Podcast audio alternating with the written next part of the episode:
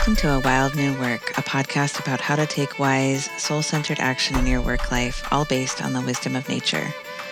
I'm Megan Leatherman, a mother to two small kids, coach, writer, and amateur ecologist living in the Pacific Northwest, and I'm your host today. Hi, friends, and welcome. I'm really excited to share this conversation with Dr. Kurle today. She brings her scientific background to our discussion about what instincts really are and how we can repair them if they have been damaged, how to expand the pathways to your inner guidance so that you know what you need and how to meet those needs. We bring in some of the wisdom from the animal world, plant world, and it was just a really rich conversation that I am so delighted to share. This has been a topic at the forefront of my life as I've taken some space from life and work to kind of re energize and tend to some minor health stuff that's come up. And I knew that that was necessary, but I didn't realize how necessary it was, and we often don't until we actually take the space. And it has made room for some big internal shifts that I didn't expect, but obviously, a part of me knew that I needed this space, and then those new insights could come through. And I'm still trying to make sense of what that means for me and this work, but I will definitely share more as it coalesces. It has felt very in sync with the beginning of the new zodiac year. The sun moved into the sign of Aries on March 20th, I believe, and now we're on the precipice of another shift as the sun moves into the sign of Taurus and we come into the mid spring period. We're shifting from the fire element with Aries into the earth element with Taurus, and there is a stabilizing of the creative forces of spring that's happening. You might notice that you start wanting to move more slowly. You might notice that you want to really deeply enjoy and see and soak up what is happening around you in the natural world as life returns. And of course, this is happening within us too. Even if we're not aware of it, our bodies are absolutely synced up with what's happening in the seasons. And so I encourage you, if this resonates, to not just skate through or rush through this time, but to really enjoy it and sink into it as much as you can with as much presence as you can muster. You know, this is it. This is life. There's nothing more than this. And it's a beautiful time in the cycle of the year. And so I hope we can all soak it up even a little more than perhaps as usual. Before I introduce Dr. Kurle, I want to remind you or let you know that I'm offering a summer solstice retreat in late June. This is something that I've wanted to do for a long time. I'm really excited about gathering with people in person in an old growth forest alongside the Sandy River. And we will be exploring how to embody, how to become the summer in our lives, how to step into mastery and fullness, into clarity of sight, stepping into greater power and generosity through the work that you're being called to do at this time. And if you're not sure what that is, that's okay. That will be part of our discovery. So we'll be gathering on June 21st on the summer solstice itself. That's a Wednesday. We will be meeting at a place called Oxbow Regional Park here outside of Portland. I will be doing some teaching. We will be workshopping together. There will be some ceremony ritual. There will be a guided forest therapy walk with my guest from the last episode, Heather Dorfman, and a lot more just lusciousness and ways to really shift the momentum and ride the waves that come with the summer solstice and with cancer season here in the northern hemisphere. So you can learn all about it at awildnewwork.com slash summer dash retreat. I'll put that link in the show notes. And i would love to have you if this is something that you think you could benefit from right now so let me introduce Dr. Kurle to you all, and then we can dive into our conversation. Dr. Carolyn Kurle is a tenured biology professor at the University of California, San Diego, and the author of multiple research articles and the book, The Guidance Groove Escape Unproductive Habits, Trust Your Intuition, and Be True. Her work with hundreds of outstanding students at UCSD, many of whom paradoxically struggle to find ease, motivated her to create the Guidance Groove, an accessible manual for connecting with your intuition to increase personal authenticity and contentment. So, before we dive into our conversation, I just want to read our opening invocation and then invite you into Dr. Kurle's wonderful insights. So, wherever you are, you can just take a big, deep breath, notice your body and time and space. May each of us be blessed and emboldened to do the work we're meant to do on this planet. May our work honor our ancestors, known and unknown and may it be in harmony with all creatures that we share this earth with. I express gratitude for all of the technologies and gifts that have made this possible, and I'm grateful to the Cowlitz and Clackamas tribes, among many others, who are the original stewards of the land that I'm on.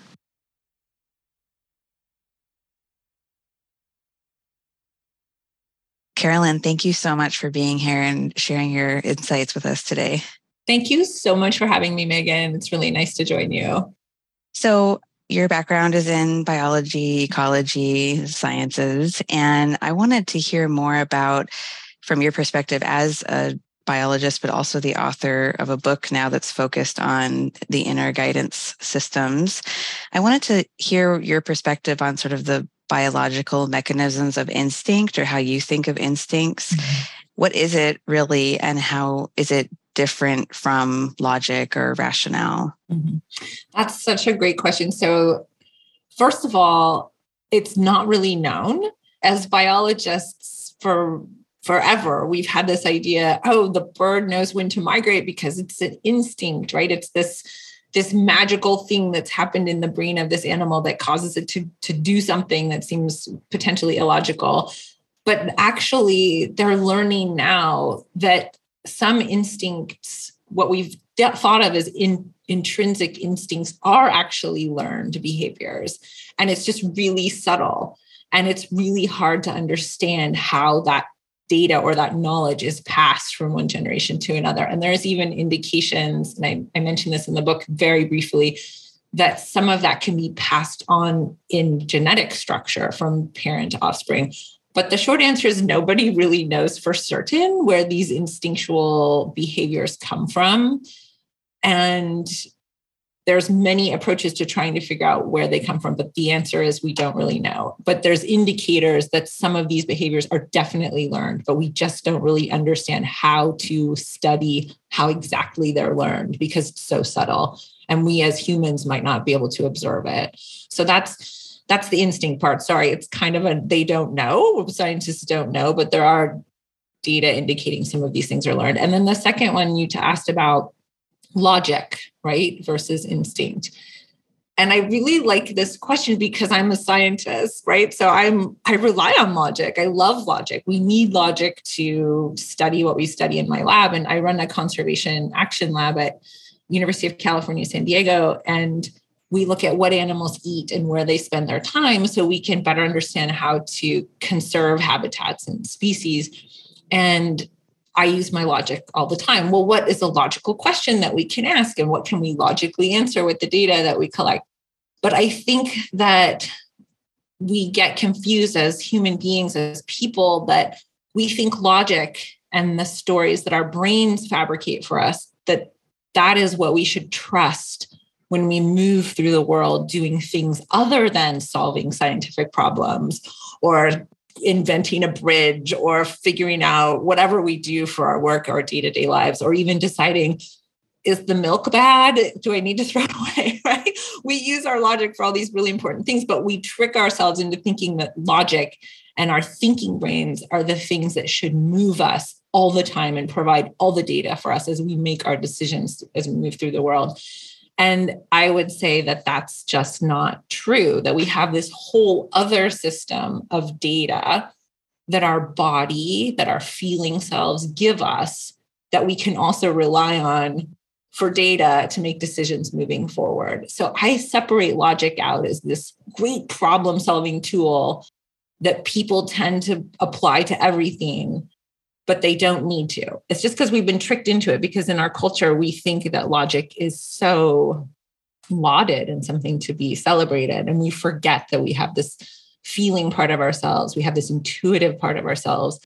That again, going back to instinct and us not knowing, we don't really understand where that intuitive, instinctual guidance part comes in. We, we don't know where it comes from. And because we can't explain it, we tend to disregard it frequently and go to our logic selves instead.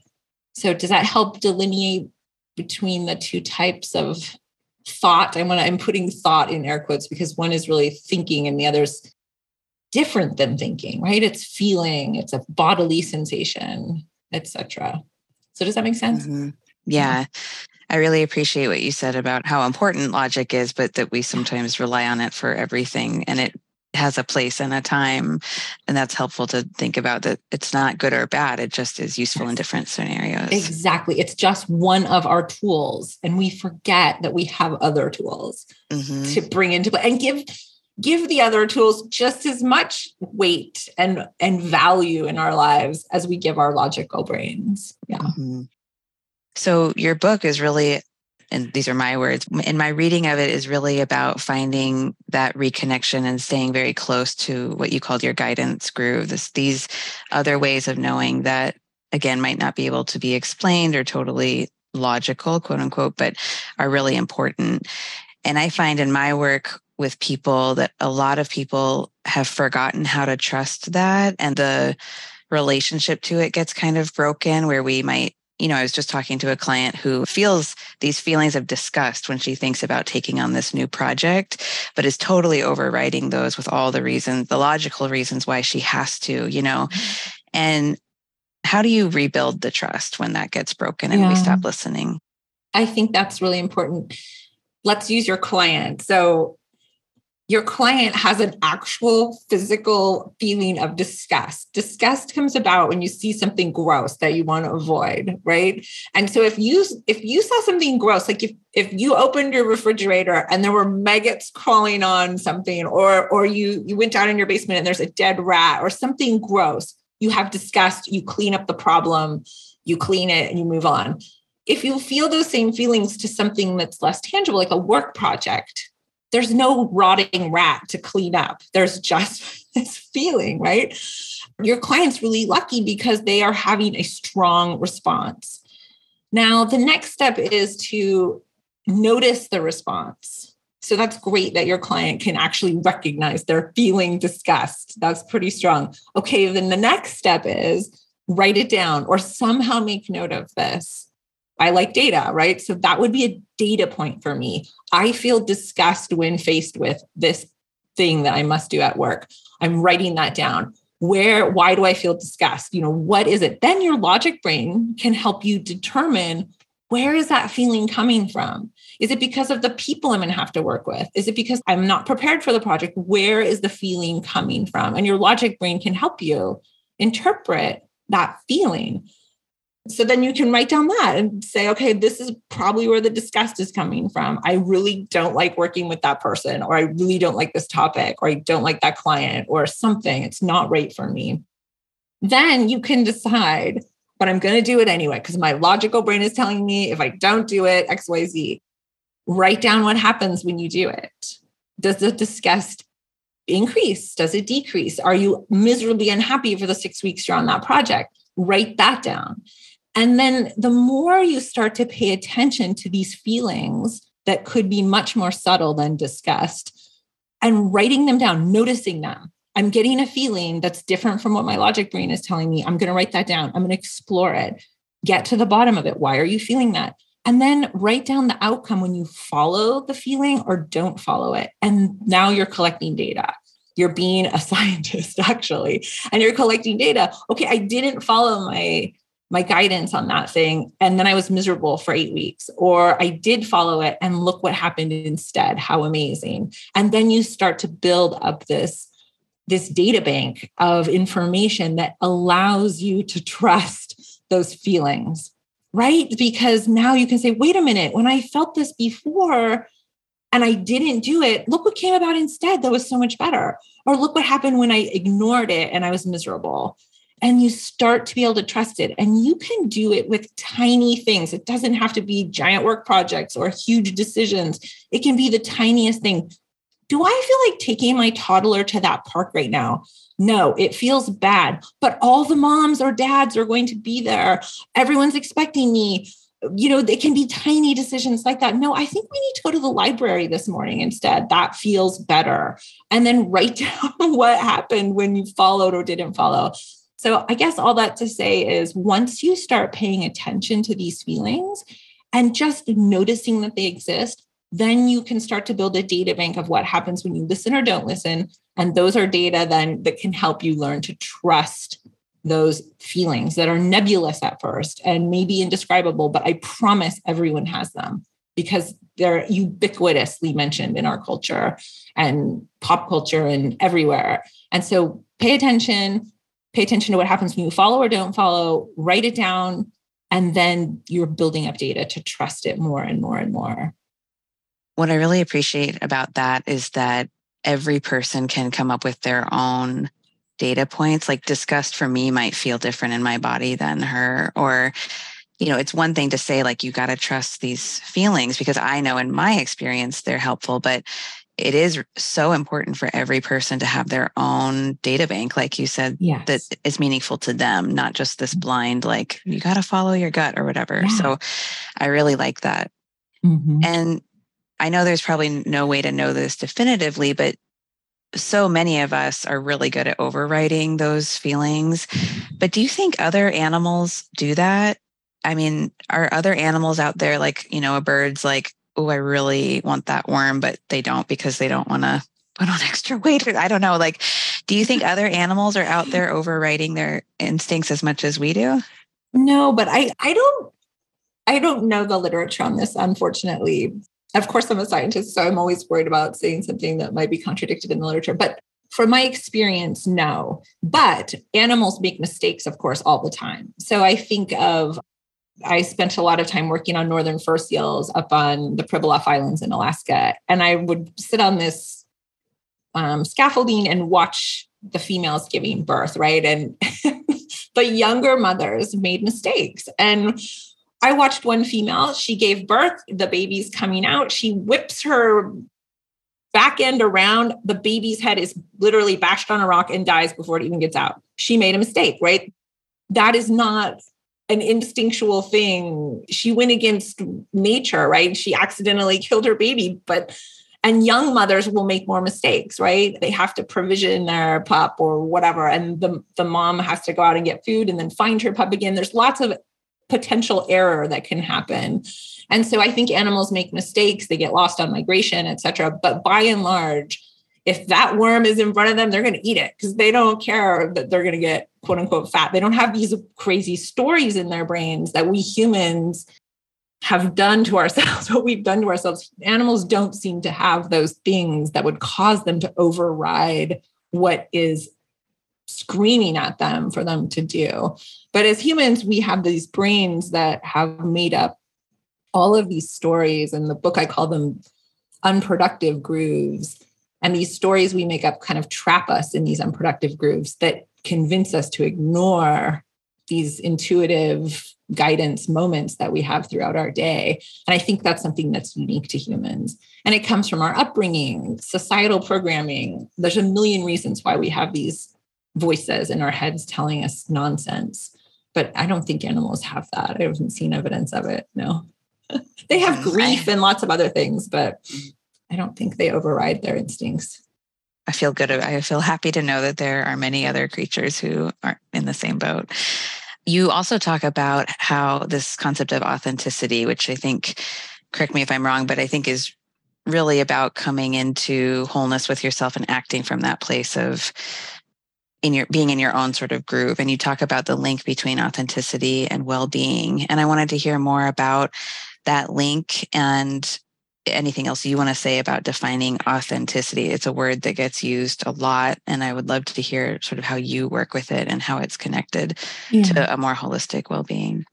Yeah. So in in writing this book, it was really important for me to figure out what contributes to quote unquote happiness. and happiness is this term that's kind of it's overused and and misunderstood and so but it, but it got me thinking what is it that contributes to happiness? But then i thought not so much happiness but ease as you move through the world. If you have ease in your life then a byproduct of that is more happiness right? And so if we step back I, I looked at again i did look at the literature from the psychology literature a little bit and and the thing that kept coming back was this relationship of measures of human well-being that were highly positively correlated with this idea of being authentic. And authenticity is defined as being true to yourself for whatever that means. And I take that to mean that we have this voice inside of us, this guidance, this intuition. And I don't know where it comes from. I don't know if it's something innate in our actual physiological structure. I don't know if it's spirit. I don't know if it's some people call it God, Buddha nature. There's uh, all these amazing terms for what we're talking about as guidance. I don't know where it comes from. But when you listen to that, that is your most authentic spark, right? And when your brain makes up stories to cover up that authentic spark, that authentic instinctual movement towards something, then all of a sudden you're being inauthentic, you're being fake. And we do this for like any number of reasons, as I said, to fit in, to because we were told we have to be a certain way, because our parents told us that we were bad or good if we did or didn't do certain things. And that authenticity, that being brave enough to listen to that voice that's truly guiding you, allows you to present as authentic. And then the data actually show that the more you're in your authentic self, the actual happier and at peace and more at ease and more just overall well-being you experience as a, as a human. So, so that authenticity to me is simply following your truest self without listening to the nonsense that your brain and everyone else's brains are trying to tell you. I want to hear more about any hallmarks you see, I guess, or signs that you are in touch with your truest self. You know, the fear can be very loud, the body can be in fight or flight, you know, but how do you know when it's that voice, the, the truth of you? Are there any like things that you look for? So for me personally, my voice can take on many different guises, including an actual voice. So I talk about this a little bit in the book. But the minute I saw my former spouse, I walked into this brew pub. I was meeting my dearest friend, Shauna, and she had met this man, Christian, and she had texted me and said, Oh, meet us at this, this brew pub. Um, you're going to really love my new friend, Christian. He's great. I walk in the door. I can see Shauna walking to the bathroom. I see Christian, and I don't think he had seen me yet. And I actually heard a voice in my head that said, Sorry, I'm going to swear for a second. Oh shit, your life as you know it is over.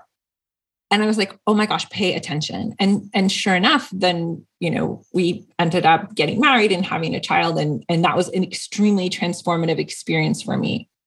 Now let's back up a little bit. So I heard this voice we went on a date a couple days later. At the beginning of the date he asked me if i had wanted children and i said i've never wanted children. They're not interesting to me. And he said yeah i gave up on that. By the end of the date i turned to him and i said i really feel like we're going to have children together. And then we proceeded for the next year to have the most miserable relationship i've ever had. It was so hard. We fought about everything and i had never fought with anyone. And of course if i hadn't had that super strong intuition that I was supposed to do something important with this other human, I would have bailed. And he and I talk about this a lot. And at one point we we were just, I remember we were sitting on his couch. I'm like, fine, let's go to therapy. And we went to therapy. And that was, of course, transformative as therapy often is. And I even remember the therapist saying, Why do you stay together? And I I I told her, I cannot shake the feeling that we're supposed to do this, even though it's really, really hard and it makes no logical sense. And so there's one example of a very strong feeling. Sure enough, we got married, we have this child. Because we went to that therapy, we've ended up being able to stay very close as a family, even though we're not married. He lives two blocks away from me. We co raise our son, who's now 15. But I'm just saying that sometimes the guidance is so strong, the feeling is so strong that even in the face of like roaring horribleness, I still went for it because it was so strong. And I cannot explain it. The voice was there, but this feeling in my whole being that we were supposed to work through this hardness because of what was coming. And sometimes it's not as, as obvious as that. Sometimes it's just like your, your client, an actual feeling of physical disgust. Or maybe it's the weird internal feeling of, I shouldn't say weird, but uh, intangible internal feeling of discord so sometimes I picture my guidance as a lake inside of me. And when my lake is calm, then I know straight ahead, keep going. This is your path. And now I've gotten so even when there's slight ripples on my lake, I pay attention. I'm like, wait a minute, something's wrong because my lake feels a little off. And then I figure out what is it that's wrong. Again, I bring in my logic brain because it can really help you figure out things. I feel deeper into that little ripple that's off. And then I figure out what it is. And then I stop that direction and I move toward a different direction. And oh, lo and behold, the lake calms down. And each person has these little subtle cues. I think that they, many people have just stopped learning how to listen for. And when I say listen, yeah, it could be a voice in your head, but it could also be a feeling, some physicalized expression of the way you know in which to go. And when I teach this, I taught the book as a seminar last summer at University of California, San Diego, where I'm a professor, and I'm teaching it again this summer. And when I asked my students, how many of you have had a full body yes or a full body no in response to some big question in your life? Every single student has at least one, and in many cases, many stories. So I would encourage your listeners to think about when they've had these full body yeses and full body no's that were obvious and then try and decipher well, what are the more subtle cues my body has given me that are not quite so full body yes full body no and then start to explore the more subtle cues and and you'll start to learn what your body your feeling self does to tip you off as to which direction to go and again it's about collecting data and paying attention to yourself and giving yourself permission to even know that you have that voice or that feeling or that impression to even go toward or listen to or find. And a lot of people don't even know they have it yet. But once they start to learn about it and think about it, they realize they do have it and it happens all the time. They've just been ignoring it or making it seem inconsequential. Is your experience that once people start to pay attention to it, well, I guess my experience is that it can grow or like the learning from it can happen more quickly. It feels like a muscle or a skill that you can build. Is that yours too? Absolutely. And and I even think back, like I think when I first started thinking about this book and it was an idea, it was trying to understand why I experienced life with a lot of ease when a lot of people who are magnificent, amazing, beautiful, bright humans were not experiencing ease. And I remember thinking it's because of this authenticity part, right? And this guidance. And I learned it really young. I grew up Catholic and I had this amazing priest who was very progressive. I was not a traditional Catholic church, and it was up in um, the Seattle area. I'm from the Northwest, so I'm I relate to you being up in Portland. He told me very young, let go and let God. And that's basically the same. I don't believe in any of the Catholic things anymore, but that was the germ of truth given to me when I was very young that you don't have to, you can let go and feel some data coming in and or inside you or intuition. You don't have to always figure it out. You can let go and see what the flow of life is presenting for you. And then follow the flow of that rather than trying to get your brain to tell you exactly where you need to go every single moment. And I'm sorry, I've forgotten your question, but I, but I just that idea of knowing that that voice is there and just recognizing that I've had that for my whole life. Oh, I was practicing. And then I remember actually taking that to heart as a child and just trying it I'm just going to try this crazy idea that Father Godly put out there to let go and let God. And lo and behold, when you do that, when you start to let go and let go of the logic and the thoughts in your brain and feel into the flow of what's happening in your life, you start to notice that there is a flow and you can follow it. And so, yes, it's definitely a muscle that once you notice it and start flexing it, it gets bigger and bigger and bigger until the time between the thought entering your brain and you dismissing the thought is nonsense and going into your intuition is moments, it's seconds. Sometimes it takes minutes, sometimes it takes days, sometimes it takes a whole year to figure it out. But when you start to flex your that muscle and grow it, it can just be instantaneous almost. Like you just you get, oh wait, my brain is trying to trick me. What is my guidance telling me? That's the direction I'm supposed to go. So yes, it's a habit. It's definitely habitual. It sounds like another piece of that habit is something you talk about, but you call it benevolent intentionality. And I like that because I think it's letting go, but with a little bit of pre work, it sounds like. Can you say more about what that concept is and how mm-hmm. it fits in here? Yeah, sure. So I don't want to forget that the benevolent intentionality. So before, let's see, it's true. What you said about the pre work is important. So there's this concept that people talk about called spiritual bypass, right? Where you're like, wait a minute, I'm just going to follow my guidance. I don't need to investigate anything. My guidance is telling me this, go away. That's ignoring the problem. So your friend with or your client with the disgust feeling, like it's such a great example. I keep coming back to it. So that person could say, I'm feeling disgust. I'm not doing this project. Everyone go away. Or they could think, okay, I'm feeling this disgust. What's happening to cause this? Why am I feeling this? Let's go into the, the fear or the feeling. Let's really investigate this feeling. Then I can know the source. Maybe I'm feeling disgust because I'm terrified that I'm going to be found inadequate for this task is that even true? Wait a minute, I'm not inadequate. Or if I am, I know how to get help and become better. And once they find your client finds the source of the disgust, maybe it's something that can be solved. And the disgust was merely an invitation to look closer at the thing in front of them. And so they do their work and now they can act on their guidance with a little more information. And that's where benevolent intentionality comes in.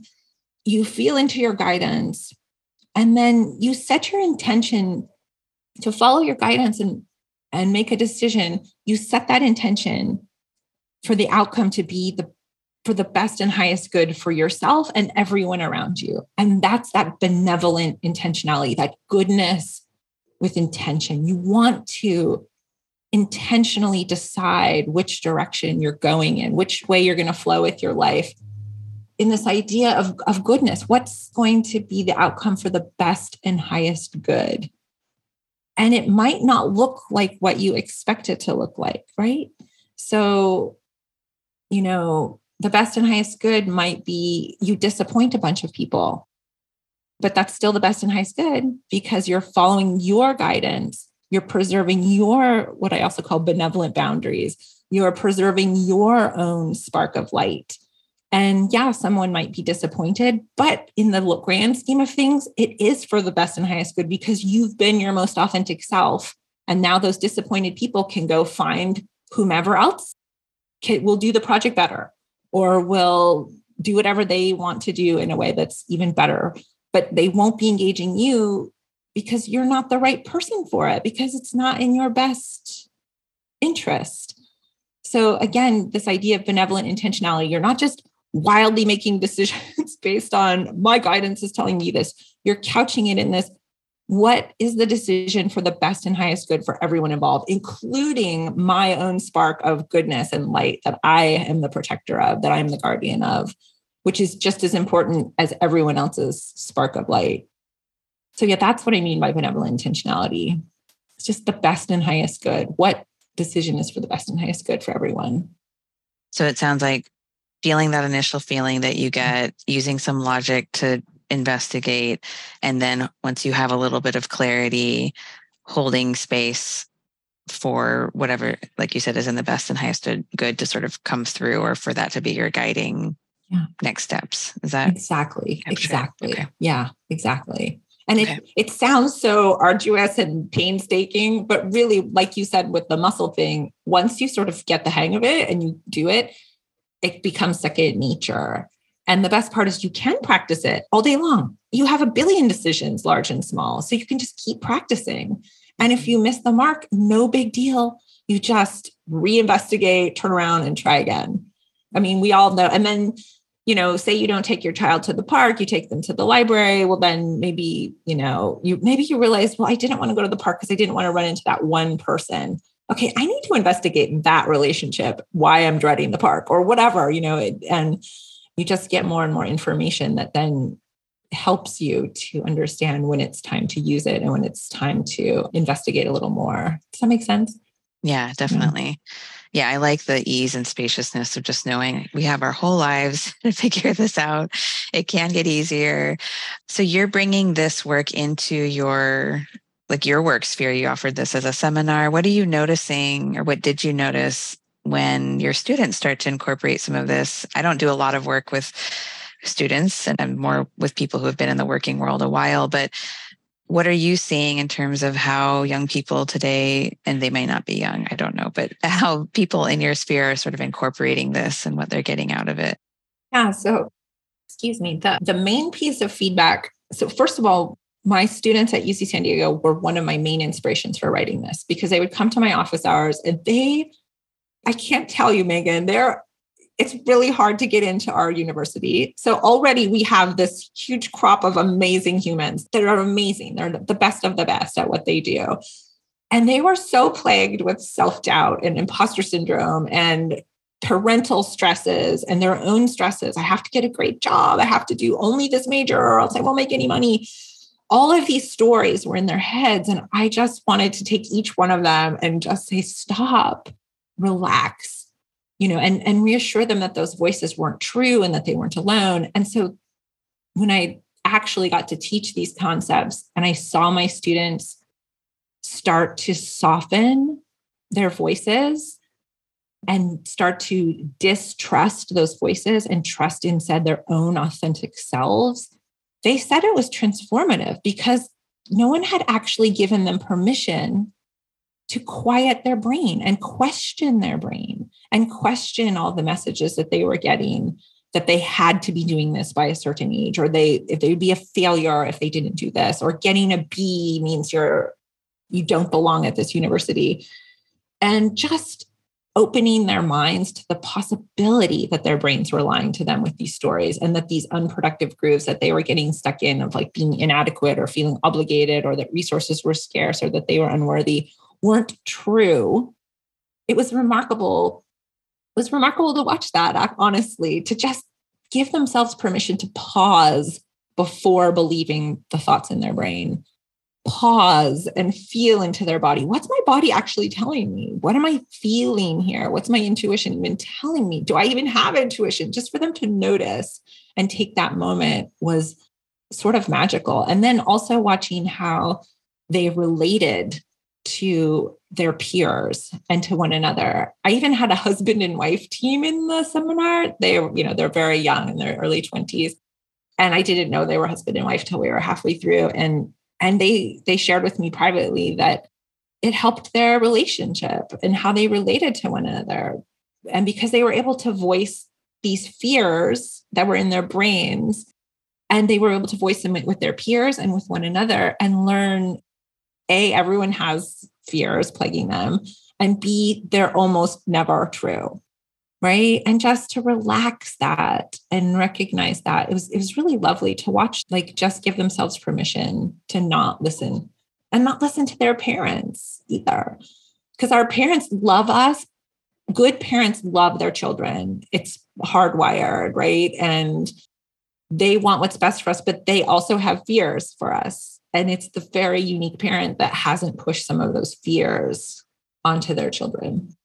And so giving them permission to view their parents' fears is also not true. And they don't have to listen to them. And they can, again, find their own authentic voice and follow the direction of whatever makes them feel lightest and most at ease and, and happier and happiest. Yeah. It was wonderful to watch. I'm excited to teach it again this summer. Yeah. Yeah, I can see why. Mm-hmm.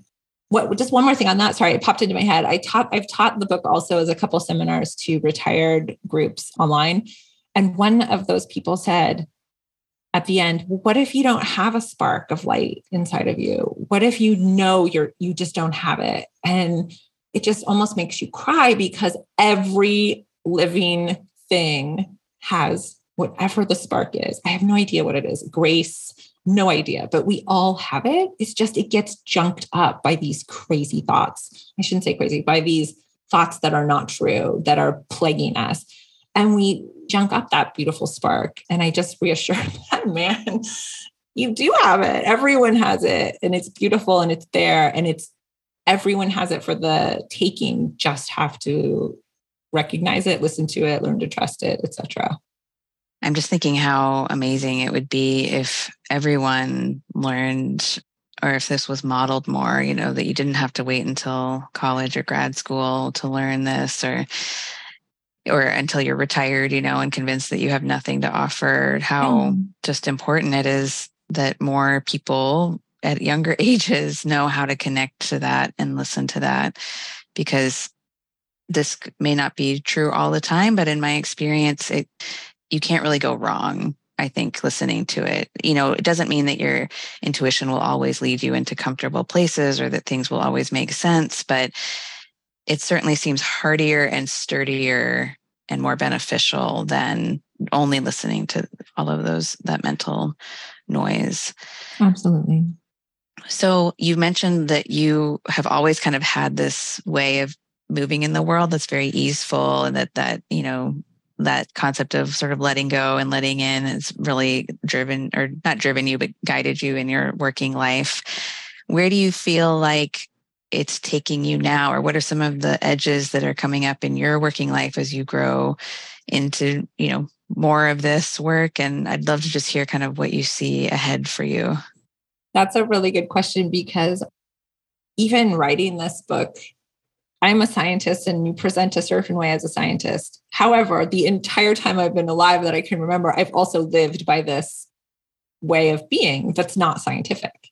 It doesn't make logical sense. You can barely even describe instinct.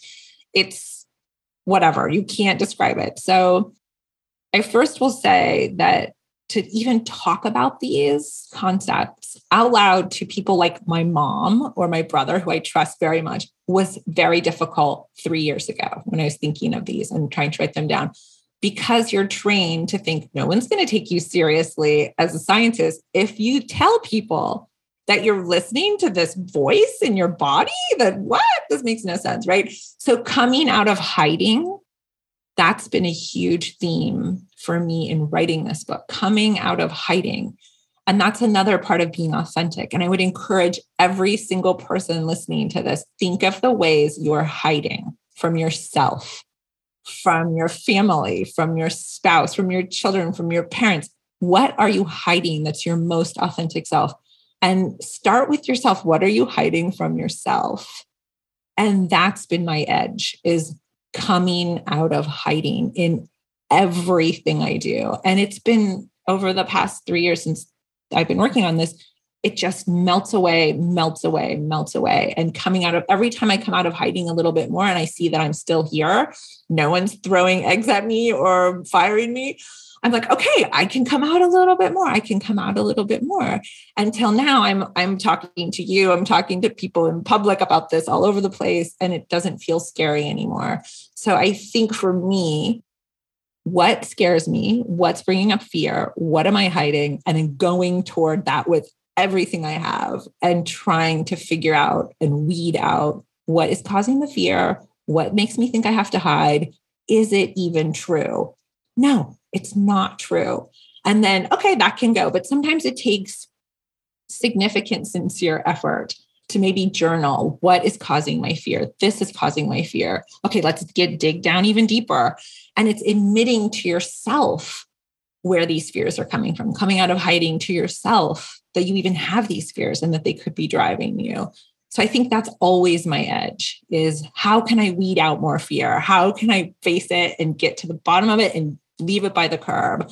Maybe it comes back. Okay, well, we better investigate again. I must have left a little tendril of weed down there. I've got to go down to the bottom and pick it up.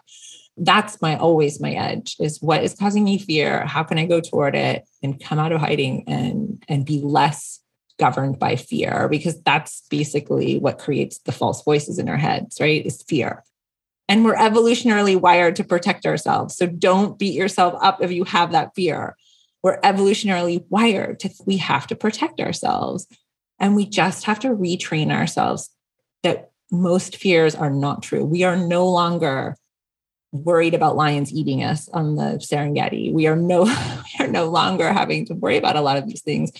So it's going toward your fears and discovering which ones are true, which ones are not true, and how you can leave them. And that's my edge always, always, always, always. And actually, just even writing this book, like it doesn't even matter if no one ever reads it. I came out of hiding myself to write it. And that was hugely transformative for me, trusting my guidance even more. Oh, that's beautiful. Thank you for sharing that. One of the things I love about what you said is that, you know, of course, there are things we can do to kind of comfort or support ourselves when we are coming out of hiding. Mm. But like you said, the real medicine is just doing it and then seeing that you're still alive. you know, there's not really a way to learn that unless you try it and you do the thing that's scary and then you see like I'm still here and I'm mm. not getting fired and I'm, you know, I'm I can keep going. So mm. it's just a really I think it's an inspiring reminder that it's like that phrase the only way out is through, you know, we just have to do the thing and keep working at it. So yeah. thank you. And it, and it does not mean it will be easy because in many cases it's not. We can talk about this and point to it, but when it really comes down to it, working through and toward your fear takes an enormous amount of bravery and kindness with yourself and willingness and sincerity. And so, even if it means you're just looking around, maybe it's even just you see that there's a fear.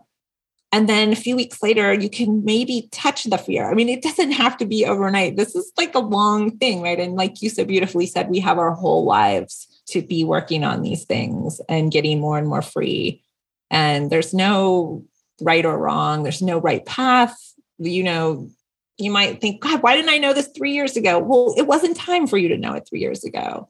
It'll be time when it's time. And just be patient and kind and loving to yourself as you would with your kids. I know you have children and you would never think of the things people's brains say to them themselves that they would never say to their child or their best friend and um, treat yourself that way as you're going toward these these fears mm-hmm. hold your own hand hug yourself mm-hmm. as you go mm-hmm. toward them Mm-hmm. Mm, thank you. Mm-hmm. This has been so nice. Is there anything else you want to leave people with? And can you also mention where people can find the book and how they can follow along with you? Look on the guidancegroove.com website for more information. My name is Carolyn Kurle, and the last name is spelled K U R L E. You can Google me. I'm I, there's no other Carolyn Kurles. I'm on LinkedIn, and I would like to just I would just like to leave people with this idea that this book and and many others like it are just invitations to pause and take a moment to find your own voice. Every single being on the planet, the plants, the animals, the humans, we all have this amazing spark of light. And it is our job to guard it, to find it, to listen to it, to connect with the other sparks of light and the other living things around us. And just notice, just notice that you have that spark of light within you, recognize it, and then you can start to feel into it. And then you can start to listen for it. And then you can start to trust it and just start slow and just recognize you have it and know it. Know it. You have this voice. You just have to find and listen to it and give it as much weight as you give your beautiful, logic, awesome brain that can solve calculus problems and and do these amazing things. Just trust you have it and start listening for it. I promise it will bring you more contentment and ease and authenticity. It's just it can't help but do that. Yeah. Oh thank you so much carolyn. Thank you. I have to say i love your show. Oh. i think the way you approach integrating nature and the cycles with how we are as humans and how we move through our work worlds is genius and it makes so much sense to me i just wrote an editorial for a journal for which i'm a i'm an editor it's a british ecological society journal and the whole message was we humans are just as much a part of nature as any other thing. And of course, it's not a new idea. Indigenous cultures have thought this forever. And then this idea of what if you just looked at your fellow humans and realized they were just as majestic as like a sequoia tree or a river or whatever you consider part of the natural world? When I listen to episodes of your podcast, I'm like, this woman knows that she's integrating these cycles of nature and encouraging us all to recognize that we are nature, we are part of it, and we can relate back to that amazing information that's coming from ecological concepts and use it in our own lives. So I just wanted to tell you that that as an ecologist, I find that to be extraordinary and rare and I love that you're putting that in the world. It's really you're doing a great service. So thank you. It's awesome. Oh, thank you. Thank you so much it's pretty mm. profound to imagine seeing another person as something that I admire so much in nature. I should right? keep that in mind when I'm arguing with my spouse about the dishes. Like he is just as majestic as that redwood. Yes. So thank you. And yeah. thank you for those words. Okay, my friend, I hope that you loved that episode. And I encourage you to check out Carolyn's book if you want to go deeper with the concepts that we have covered here. I'm wishing each of you a very happy mid spring period. I hope that you enjoy it. A very happy mid fall to our friends in the Southern Hemisphere. I'll be back with you next month. Take such good care, and I'll see you on the other side.